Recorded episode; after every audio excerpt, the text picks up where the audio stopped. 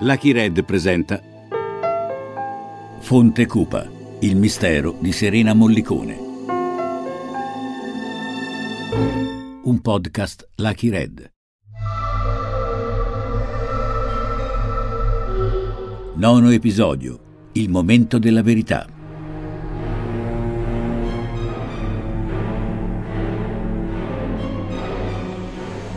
Personalmente respingo e respingiamo ogni accusa sono e siamo totalmente innocenti.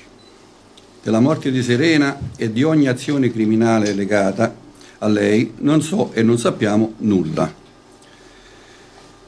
Comunque, se Serena realmente doveva andare a parlare con mio figlio, non c'era bisogno che si facesse vedere dal piantone della caserma.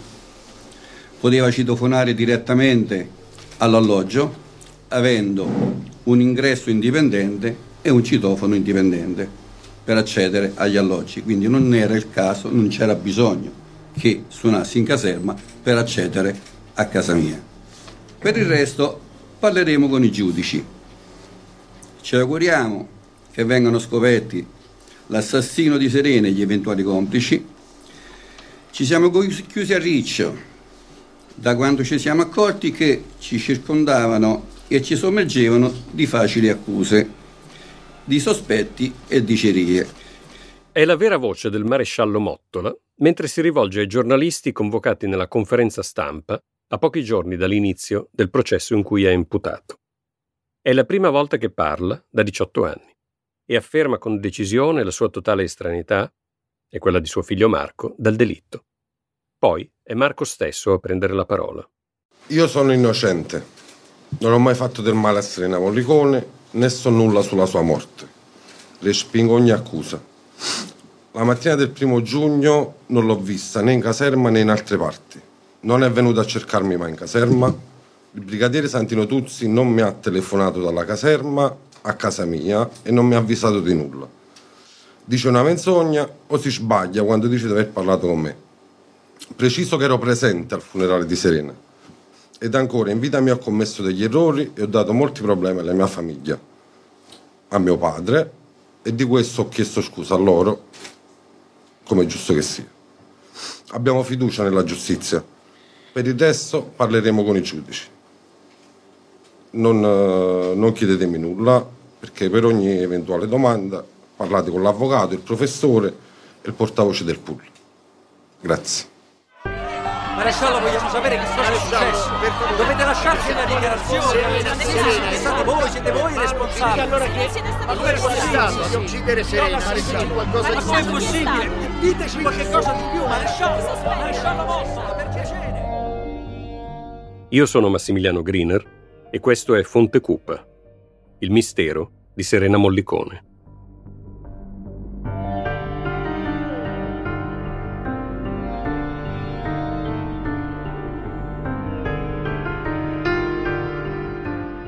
Per noi era al di fuori di ogni logica poter immaginare che Serena potesse essere stata aggredita nella caserma dove noi bivaccavamo all'esterno e aspettavamo ore che qualcuno uscisse per raccontarci qualcosa.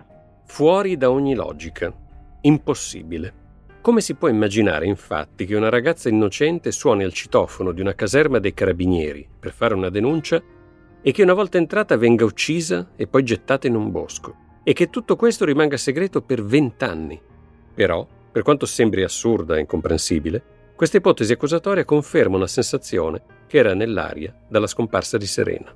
Lei non poteva essersi fidata di estranei o figure balorde, si doveva essere fidata eh, di qualcuno che ben conosceva. L'ipotesi era eh, appunto quella di un flirt eh, andato a male o di un corteggiatore respinto.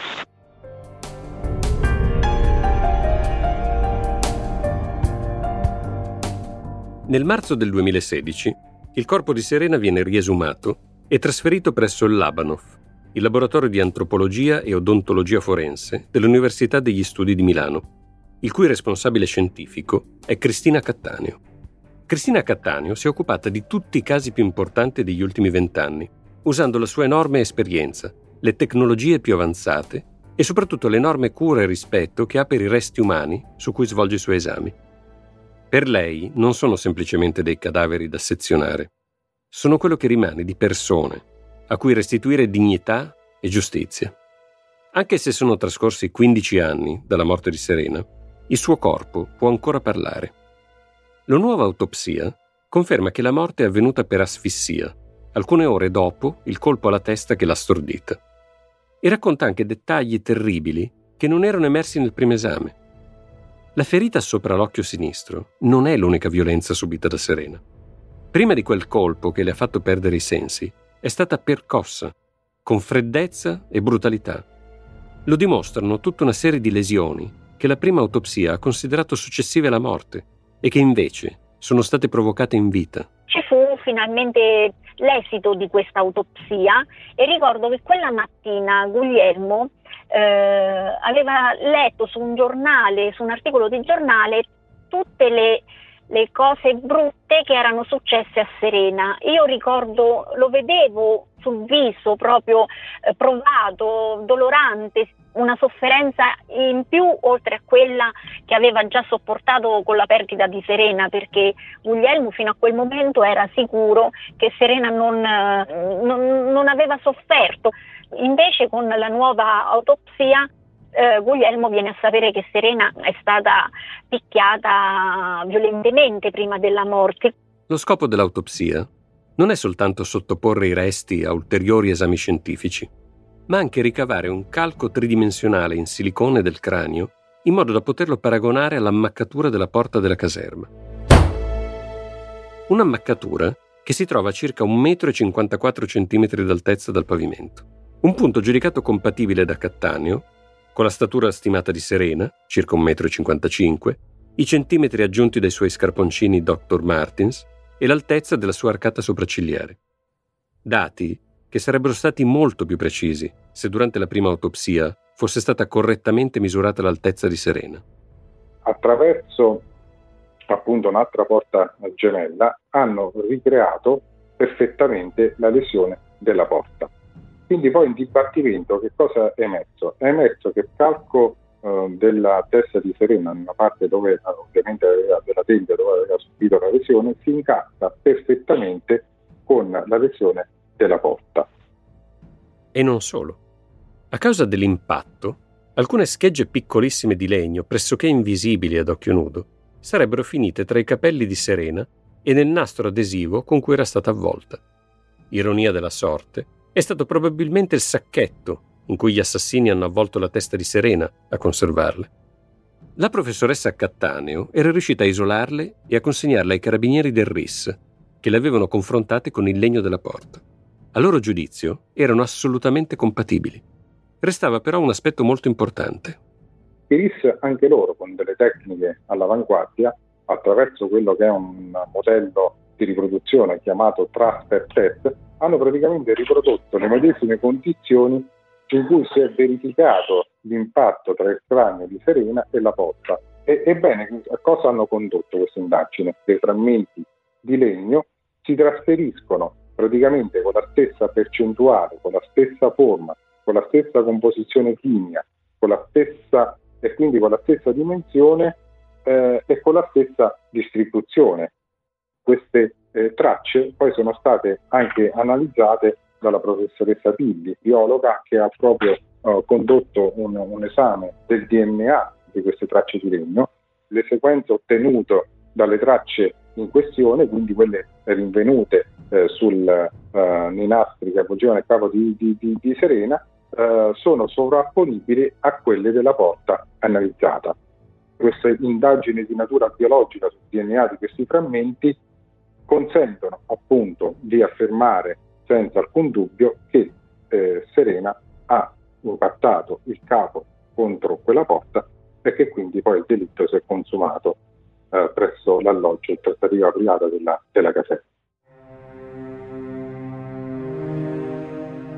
Sono state isolate anche le tracce di un particolare tipo di vernice, che si usa soltanto sul metallo. Anche a questo si è provato a dare una risposta.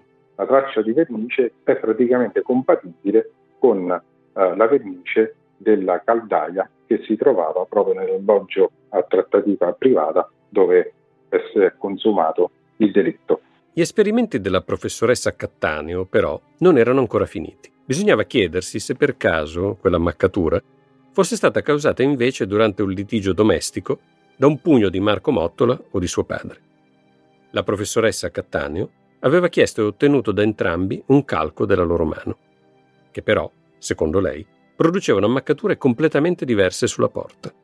L'altro aspetto fondamentale della, della consulenza della professoressa Cattaneo è che eh, ha escluso che quella lesione della porta possa essere stata eh, causata dal pugno di Marco Mottola e dal pugno di Franco Mottola.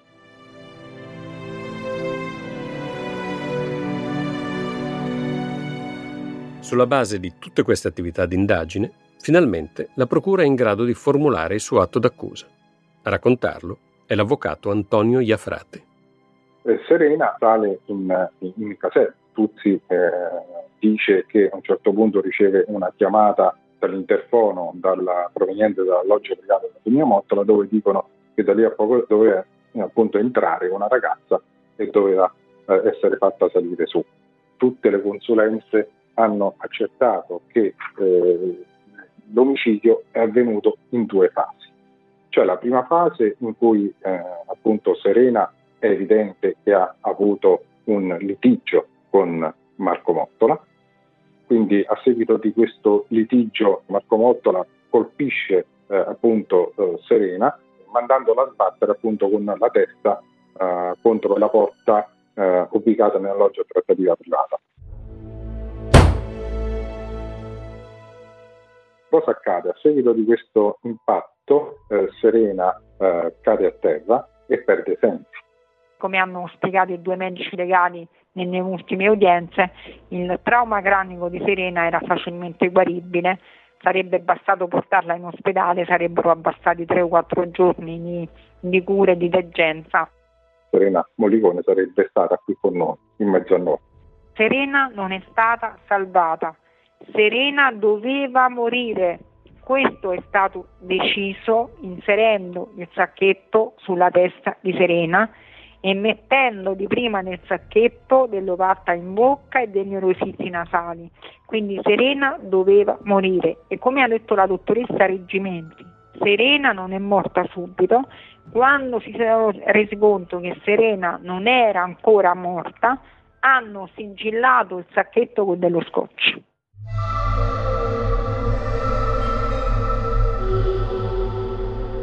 A quel punto il suo cadavere sarebbe rimasto a lungo nascosto, forse nello stesso appartamento di servizio, per tutta la giornata di venerdì e per tutta la giornata di sabato.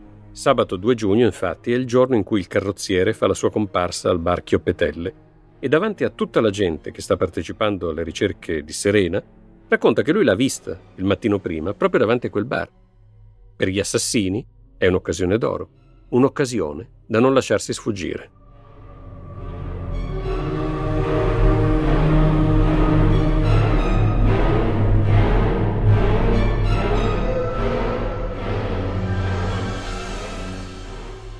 Secondo l'accusa, è nella notte tra sabato e domenica, con il favore delle tenebre e mentre le ricerche sono interrotte, che il cadavere di Serena viene collocato nel bosco di Fontecupa, dove domenica mattina, verso l'ora di pranzo, viene trovato dai volontari della protezione civile guidati da Vittorio Casciano.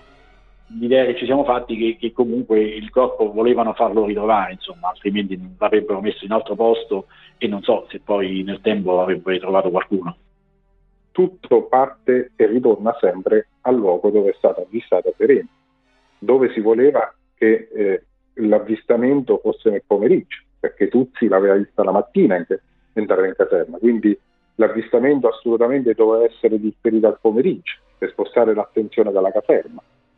E quindi poi qual è eh, la mente criminale de- dell'assassino? È quella poi di occultare il cadavere presso il Parco Ospedale dove c'era stato l'avvistamento da parte di Carmine Belli e di Simonetta Bianchi. E eh, la cosa eh, terrificante, diciamo, che eh, evidenzia eh, con tutta la sua eh, crudeltà ma lucidità criminale è quella che l'assassino voleva che il corpo fosse ritrovato in quel posto, perché quello era il posto dove Serena era stata vista per l'ultima volta.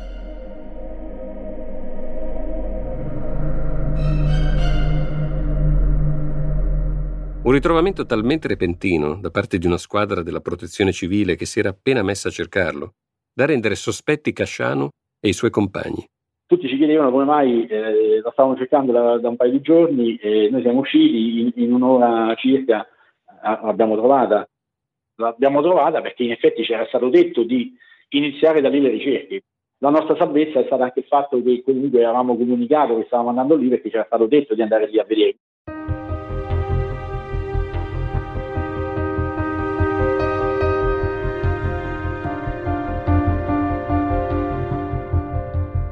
È sulla base di queste accuse che nell'ottobre del 2020 inizia il processo presso la Corte di Assise di Cassino contro Marco Mottola, ormai 38enne, suo padre Franco, l'ex maresciallo di Arce, e sua madre Anna Maria. In piedi, entra la Corte.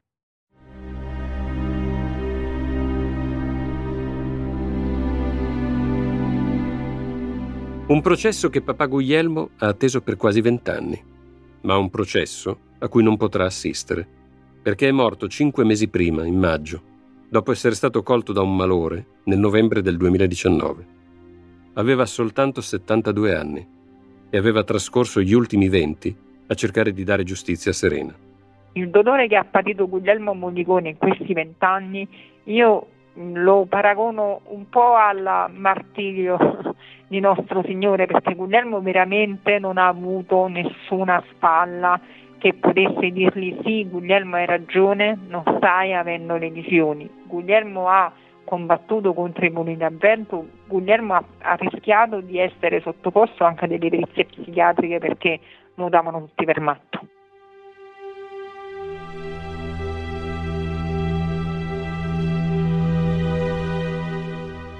È un processo molto combattuto, quello che si celebra presso la Corte di Assise di Cassino contro la famiglia Mottola e due colleghi del maresciallo.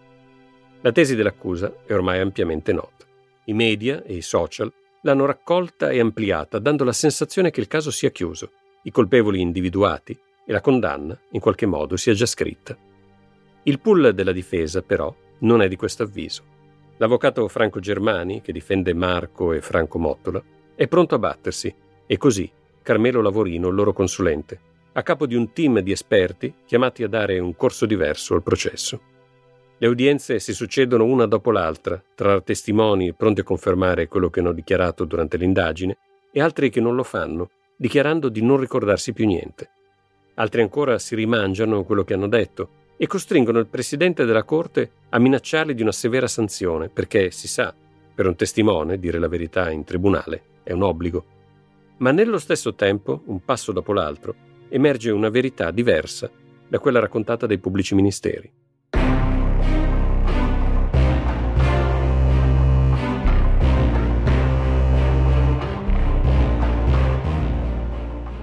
Per prima cosa, la difesa mette in dubbio il movente che l'accusa ha attribuito a Serena, e cioè recarsi in caserma per denunciare Marco Mottola.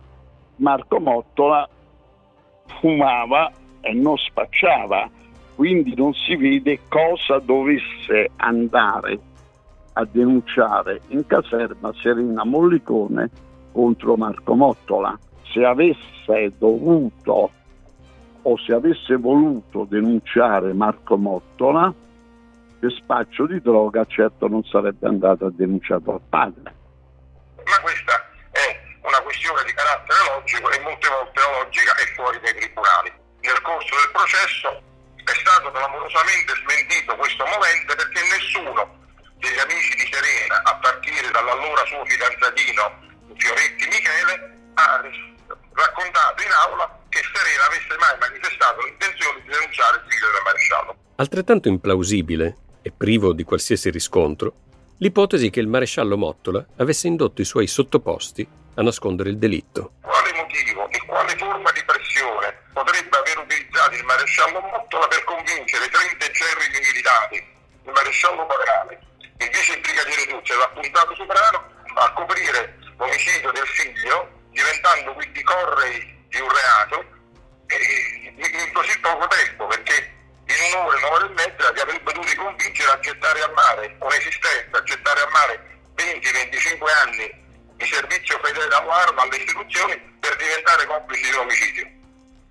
Quale arma di pressione potrebbe aver utilizzato il maresciallo Monti? Non c'è risposta. Per la difesa, insomma, l'accusa è priva di logica e non ha basi d'appoggio, anche perché la testimonianza del brigadiere Tuzzi non è considerata attendibile. Tantomeno sarebbero provati depistaggi che secondo l'accusa avrebbero costellato questa vicenda. Uno è la piccola dose di hashish trovato nel cassetto della stanza di Serena.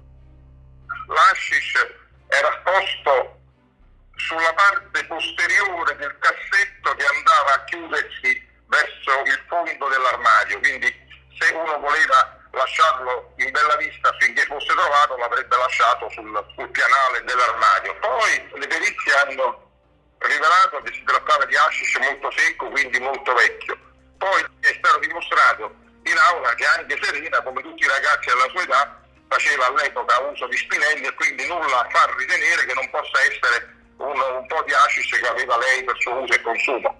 Ma altrettanto falsa sarebbe l'ipotesi, particolarmente infamante, secondo cui il maresciallo aveva fatto prelevare papà Guglielmo durante la veglia funebre per farlo sembrare colpevole. Nel processo finalmente è stato risolto chi avesse dato l'ordine di prelevare Guglielmo Mollicone durante il funerale, perché io ricordo che lo definì se fui gentile una porcata e non doveva essere fatto. Il prelevamento, anche se la parola è bruttissima, del signor Mollicone dal momento della veglia funebre, sia pur operato dai carabinieri, non era stata un'iniziativa del maresciallo Mottola, solo che la stampa ha rimestato nel torbido per additare il maresciallo Mottola come un depistatore, come un, un, un infame che pur di eh, pensare a salvare se stesso e il figlio Marco aveva addirittura osato prelevare il papà di Serena in un momento così importante, così drammatico della cerimonia funebre. Sentito in aula il colonnello Trombetti, all'epoca capitano Trombetti, che comandava la tenenza dei carabinieri di Ponte Corpo, ha affermato, voce clamante, mi pento, purtroppo fui io a chiedere al maresciallo Mottola e ai due carabinieri di Pontecorvo di andare a prelevare il Guglielmo Mollicone perché me l'aveva chiesto un magistrato della procura di Cassino. Un altro elemento che non torna, secondo l'avvocato Germani, è la pulitura a fondo dell'appartamento in cui sarebbe avvenuto il delitto. La signora Mottola ha dato disposizioni di pulire eh, l'appartamento prima della scomparsa di Serena, cioè quando ha festeggiato i suoi 40 anni che cadevano a maggio del 2001. Poi è emerso dalla testimonianza della donna delle pulizie che ha usato i normali detersivi che gli, gli, procurava la sua cooperativa e che mai la signora Mottola gli ha chiesto di utilizzare l'acido muriatico né tantomeno gli ha offerto lei dei detersivi ad hoc.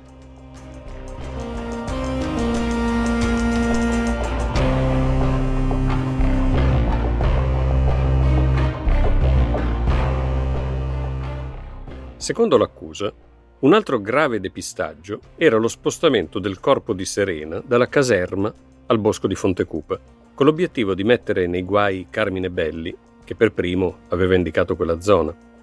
Ma anche questo episodio, secondo la difesa dei Mottola, non è mai avvenuto. Il corpo di Serena non era sul luogo del rinvenimento sabato 2 giugno il pomeriggio, e questo naturalmente andava a confutare la tesi che il maresciallo Mottola la sera del primo giugno vada a portare la ragazza sul luogo del rinvenimento. Abbiamo preso il verbale di due carabinieri, Cellupi e De Innocentis, i quali cercando la ragazza sono andati a Fontecupa, si sono avvicinati ai televisori, si sono avvicinati al contenitore metallico e non hanno trovato nulla. Quindi se non hanno trovato nulla, se non hanno visto nulla è perché il cadavere non c'era.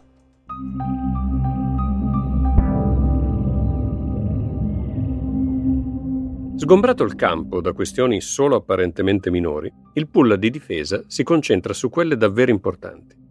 E quella più importante di tutte è convincere la Corte che la porta ammaccata della caserma non è l'arma del delitto. La Cattaneo dice che, considerato che Serena Molicone era alta 1,55 m e la frattura sulla porta è a 1,54, tutti sappiamo che una persona alta è 55, se viene spinta contro una porta procura la frattura sulla porta a 1,54. Questo è falso perché il sopracciglio di Serena è all'altezza di 1,45. Quindi già sbagli quando mi viene a dire che una persona che è spinta fa la frattura a 1,54. Non è vero, la farebbe teoricamente a 1,46, 45, ma sempre se viene tirata dritta per dritta. Però è ovvio che una persona non è che sta sull'attenti, piedi a soldatino, no? Mentre litiga, è ovvio che dovrebbe avere i, i piedi di distanza 30-40 cm, le ginocchia leggermente flesse, il baricentro abbassato, quindi hanno tentato di coprire un letto troppo grande con una coperta troppo piccola e piena di buchi. Anche perché la comparazione tra le varie parti in legno da cui è composta la porta e le schegge rinvenute sul nastro adesivo non sono risolutive come l'accusa pretende. Innanzitutto questa compatibilità non c'è a livello di composizione di DNA del legno. Andiamo al 60%. Qualche frammento è stato rinvenuto al 90%, ma tutti quanti gli altri erano inferiori. Però dire che una persona ha il 99% del DNA uguale a un'altra persona significa che le persone sono diverse. Stessa cosa, dire che qualche frammento ligneo è del 90% vuol dire che vengono da composizioni lignee diverse. Ma c'è un punto che per la difesa dei Mottola è veramente decisivo e che deve fare la differenza, e cioè le impronte digitali. Ve le ricordate? Nel 2001 sono state repertate sul nastro adesivo, sul contenitore di metallo usato per occultare il cadavere di Serena e sui suoi libri. Quelle impronte che non appartenevano di sicuro a Carmine Belli e che in qualche modo lo avevano aiutato a scagionarsi. Ci sono effettivamente una impronta parziale e alcuni frammenti di impronta che non sono riconducibili non solo a nessuno eh, degli imputati, ma nemmeno a nessuno dell'entourage degli imputati stessi.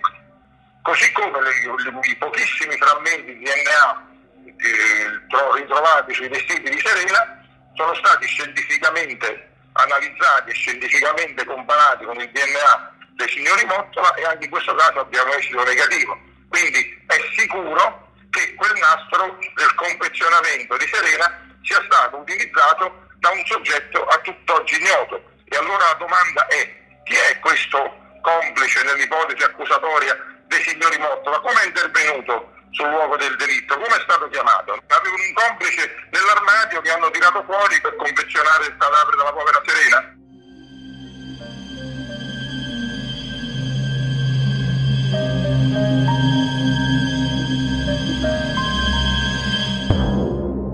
Ci troviamo di fronte a un impianto accusatorio che veramente è uno specchietto a chiappallotole, infatti ha acchiappato per tanti anni tutto questo pseudo giornalismo investigativo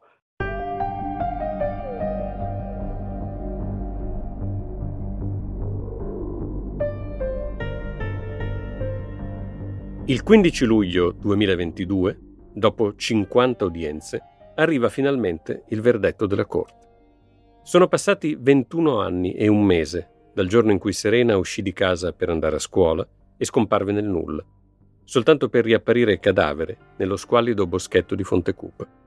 Da quel lontano venerdì dell'estate del 2001 ne sono accadute di cose.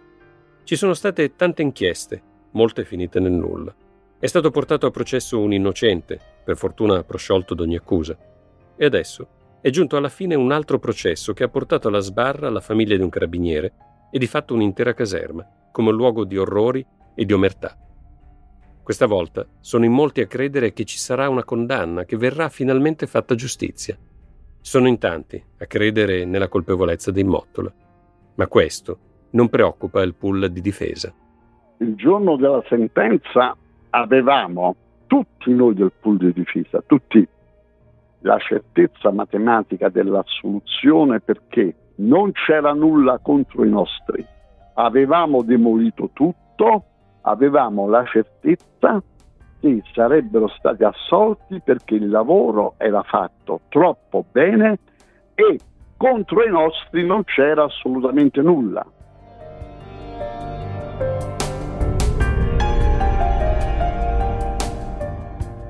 Se non ricordo male, io la mattina ho chiuso le arringhe difensive come purtroppo avvocato più vecchio del pool difensivo.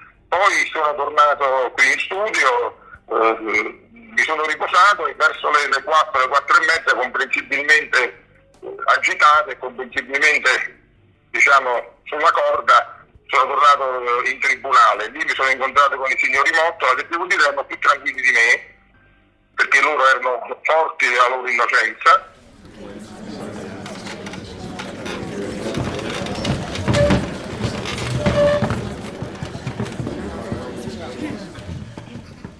Nel nome del popolo italiano, la Corte di Assise di Cassino, visto l'articolo 530,2, assolve gli imputati Mottola Marco, Mottola Franco, Mottola Anna Maria del reato a loro ascritto per non aver commesso il fatto.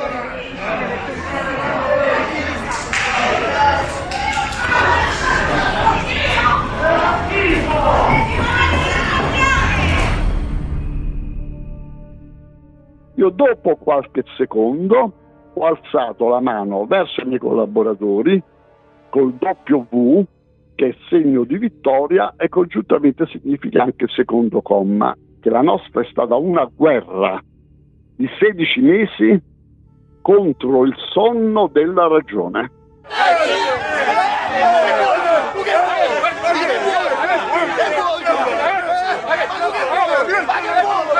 Andate via! Andate via da qua! Andate via! Andate via da qua! Per piacere!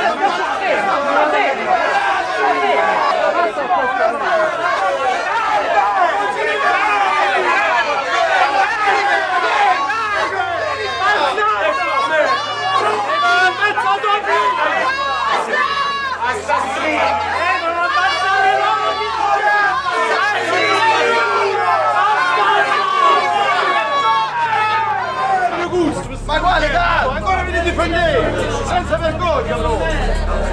Senza vergogna!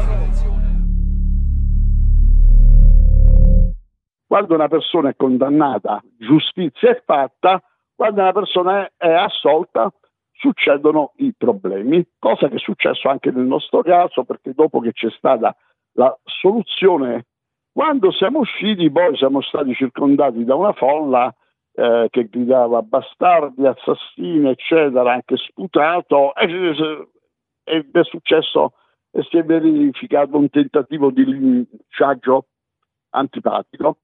È incommentabile. Mi volete dire che Serena non è morta da sola? Ma Serena si è ammazzata. Ok, mio padre allora si è suicidato. E Serena com'è morta? Serena chi l'ha ammazzata? È questa la giustizia? È questo quello che ci spetta? In aula è stato detto milioni di volte che mio padre è stato lasciato da solo. Adesso anche Serena è stata lasciata da sola. E Guglielmo si è battuto per Serena e anche per mio padre, per niente. E finisce così, quelle persone devono parlare. Se hanno un briciolo di coscienza devono dire quello che hanno combinato. Gli indizi c'erano e non, ci- non è possibile che sono stati assolti così. Questa non è la giustizia.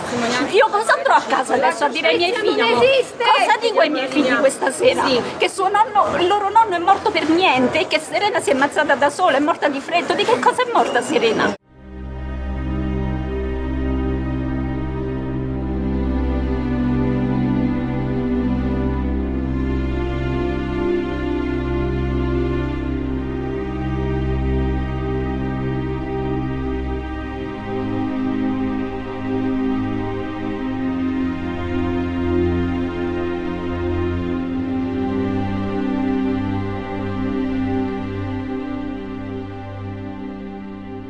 Occorrono oltre sei mesi perché le motivazioni della sentenza di primo grado vengano finalmente rese pubbliche. E quando le leggi, comprendi perché ci è voluto tutto questo tempo. Sono 236 fitte cartelle in cui il giudice estensore, Vittoria Sodani, smonta pezzo dopo pezzo l'intero castello accusatorio. Contro gli imputati non c'è niente che rimanga in piedi. Secondo il giudizio della Corte, la loro innocenza è manifesta. Per la famiglia Mottola, i due carabinieri portati a processo, è un sollievo che arriva dopo molti anni di angoscia. E in parte dovrebbero esserlo anche per la comunità, perché significa che non è mai esistita una caserma dell'orrore, dove può accadere che una ragazza scompaia nel buio dell'omertà e della paura.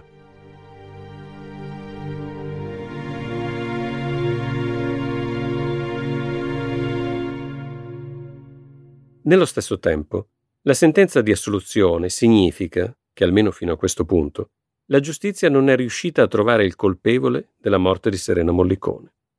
Se non è stato il carrozziere Belli, se la famiglia Mottola è estranea al delitto, allora chi è stato a portare via Serena in un quieto e assolato mattino d'estate e a farla ritrovare in un bosco? La Corte pensa che bisogna ricominciare da capo, e lo pensa anche il criminologo Carmelo Lavorino, che parte da una convinzione. Serena Mollicone, quando è stata colpita ah, sulla zona sopraccigliare sinistra, era nuda.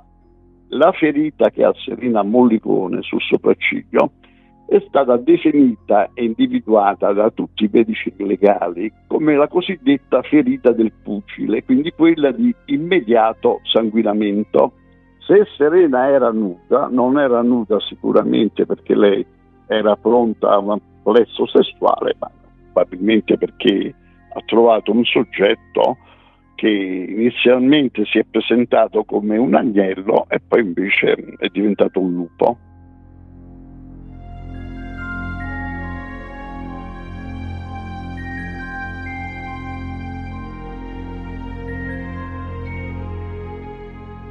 Se Lavorino è nel giusto, allora quello che va cercato è un maniaco quel maniaco di cui parlava il parroco del paese durante il sermone funebre, quello a cui aveva pensato un'amica di Serena, convinta che la ragazza avesse chiesto un passaggio in auto a una persona cattiva, un maniaco che ha un suo profilo riconoscibile, un marchio caratteriale che non può che essersi consolidato nel tempo. È una persona che segue questo schema mentale non riesce a leggere ragionamenti e confronti con le donne, quando si trova in difficoltà aggredisce fisicamente e mette knockout queste donne, quindi è una persona molto violenta, molto dura, forte anche fisicamente. Poi cosa fa? Per non assumersi le proprie responsabilità, dopo averle messe knockout, sto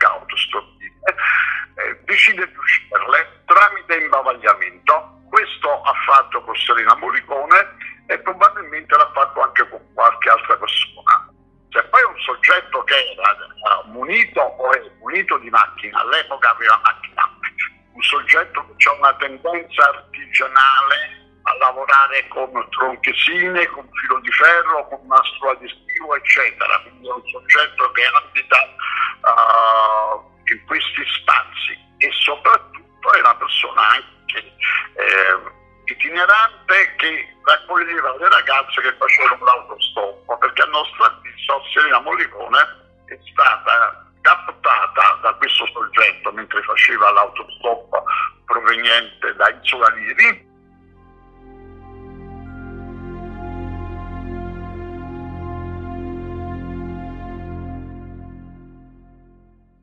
Se così fosse, quello a cui bisognerebbe dare la caccia è un mostro.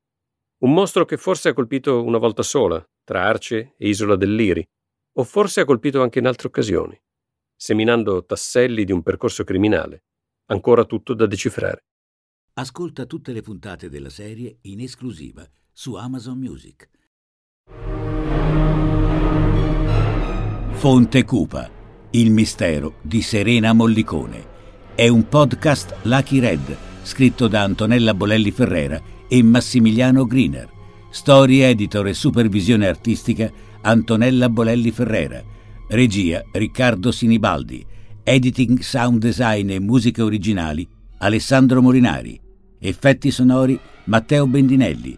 Voci di Massimiliano Griner, Emanuele Durante, Paolo Giovannucci, Ivan Castiglione, Francesco Meoni, Valentina Morini, Monica Migliori, Alessia Rubini, Alessia Sorbello, Claudio Corinaldesi, Andrea Pannofino, Diego Venditti e Carolina Zaccarini.